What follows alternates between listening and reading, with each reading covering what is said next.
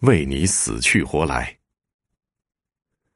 明朝万历年间，一个傍晚，在青州古城十里外的驿站长亭里，有一个长得又黑又胖的养娘，斜站在亭侧，一旁是长相俏丽的丫鬟，用手斜举着一个八角的宫灯。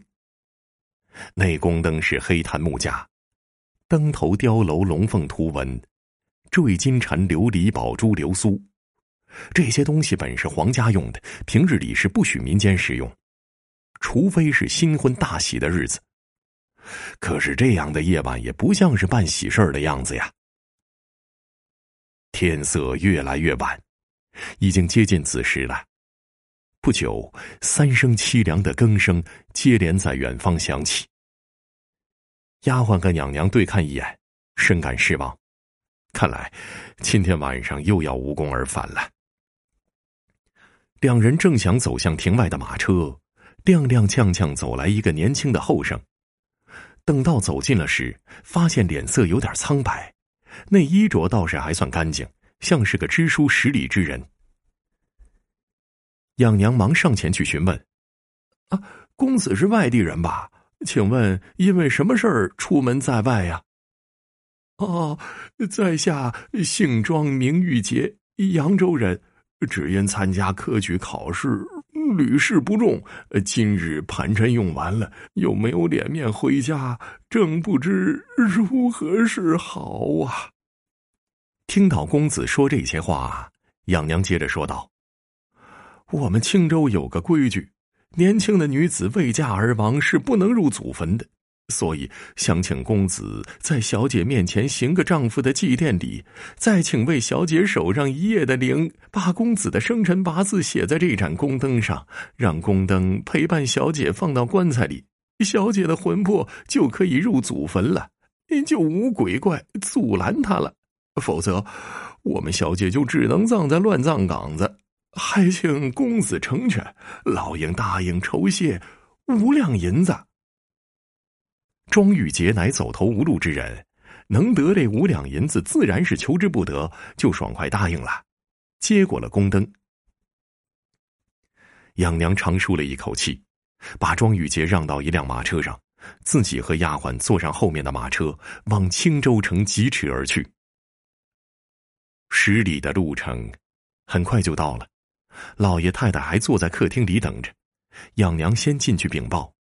老爷迎了出来，也很客气，吩咐下人先去安排了酒食。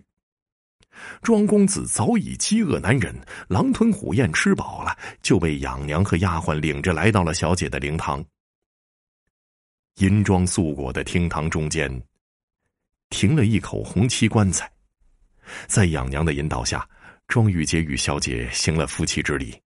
养娘说了小姐的大概情况，小姐叫王玉儿。十八岁，偶感风寒，谁知道竟然急火攻心，匆匆去了。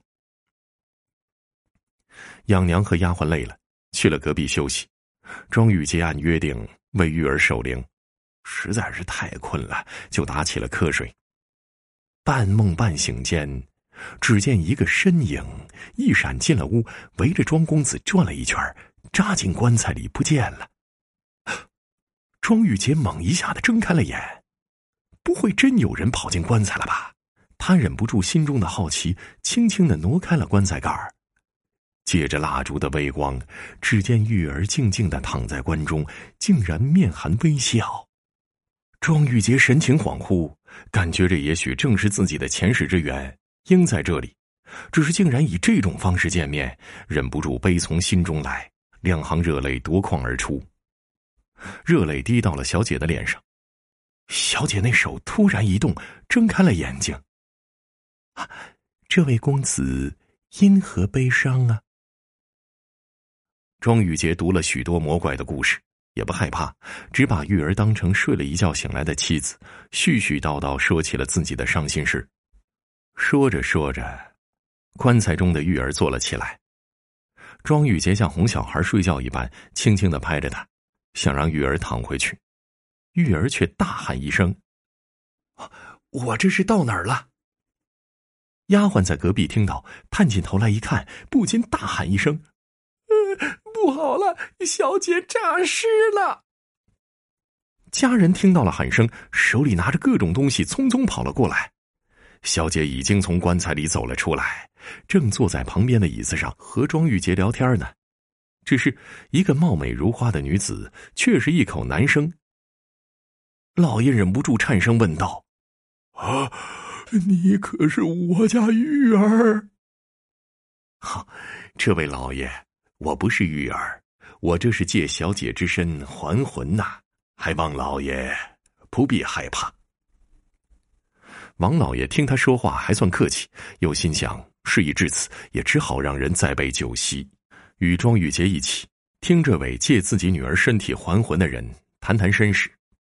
那人呢长叹一声说：“唉，我本是百里外上州的一个读书人，姓韩名金，父母早亡，尚未婚娶，只靠祖上传下几亩丰盈之地，勉强度日。”只可惜临近有个恶霸觊觎我那几亩良田，多次派人威胁要来买，我誓死不败。后来几个家丁拿着写好的地契，非要让我签字，我恼羞成怒，与他发生了争执。愤怒之下，用一块砚台砸了一个恶仆，那恶仆躲闪摔倒，碰到了锄头上，竟然头破而死。恶霸勾结官府，说我恶意杀人，将我捉拿归案，打入死牢。一帮好友四处奔波，为我鸣冤叫屈，只因那州官得了好处，岂肯重审呢？好在那刽子手刘启与我本是街坊，私下交好，帮了我不少忙，却也救不下我的性命。原先只是安慰于我，说是帮着四下打点，定能救下我的性命，使我不至于太过恐惧。直到临行才告诉我没有回天之力，但是告诉我一件事。临行前，他喊一声“跑”，我就撒腿快跑。哎，你们知道，我被五花大绑，人跑是断断跑不掉的，跑出来的只有魂魄。在人头落地的刹那间，我听到了一声“跑”，就没命的跑了。按刘启的说法，行刑以前，牛头马面早已站在旁边，因为人多，所以顾不过来。魂魄跑了，遇见合适的尸体，尚可还阳。王老爷与庄玉洁对着奇遇唏嘘一番，彼此喝了些酒。事后，王老爷还特意派人去上州打听了一番，探听到那天的确有一个叫韩金的被砍了脑袋，所以也就不得不信了。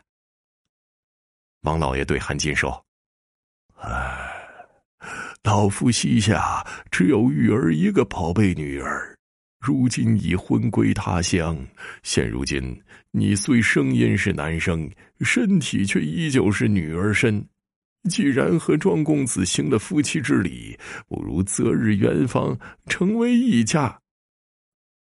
啊，我虽是女儿身，却是男子心，实在无法驾驭庄公子。不如我们结成异姓兄弟，共同侍奉二老天年，替玉儿小姐尽一下孝道，如何呀？王老爷含着泪说：“啊，好吧，玉儿虽然去了，但能每日看到她的身体，呃，我和夫人也能心安了。”从此，庄玉洁也在王府住下，每日苦读诗书，与韩金出双入对。外人看来，也是一对鸳鸯伉俪。改年大考。庄玉洁一举夺得了头名状元，亲命八府巡查，到上州找出韩金的案子，几次取证，还了韩金的清白，惩治了贪官恶霸。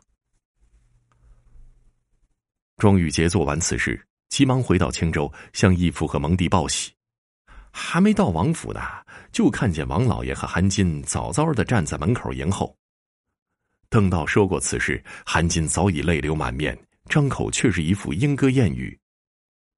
多谢庄兄为韩金雪冤，我本来就是玉儿，只因为与韩金私定终身，却不想他被恶霸所害。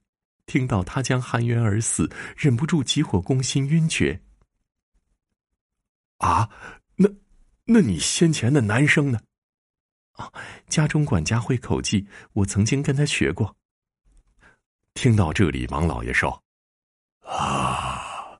如今韩信的大仇已报，玉洁功成名就，呃，听说一直尚未婚配，玉儿也待字闺中。虽然曾经有违家规，可一直是冰清玉洁之身。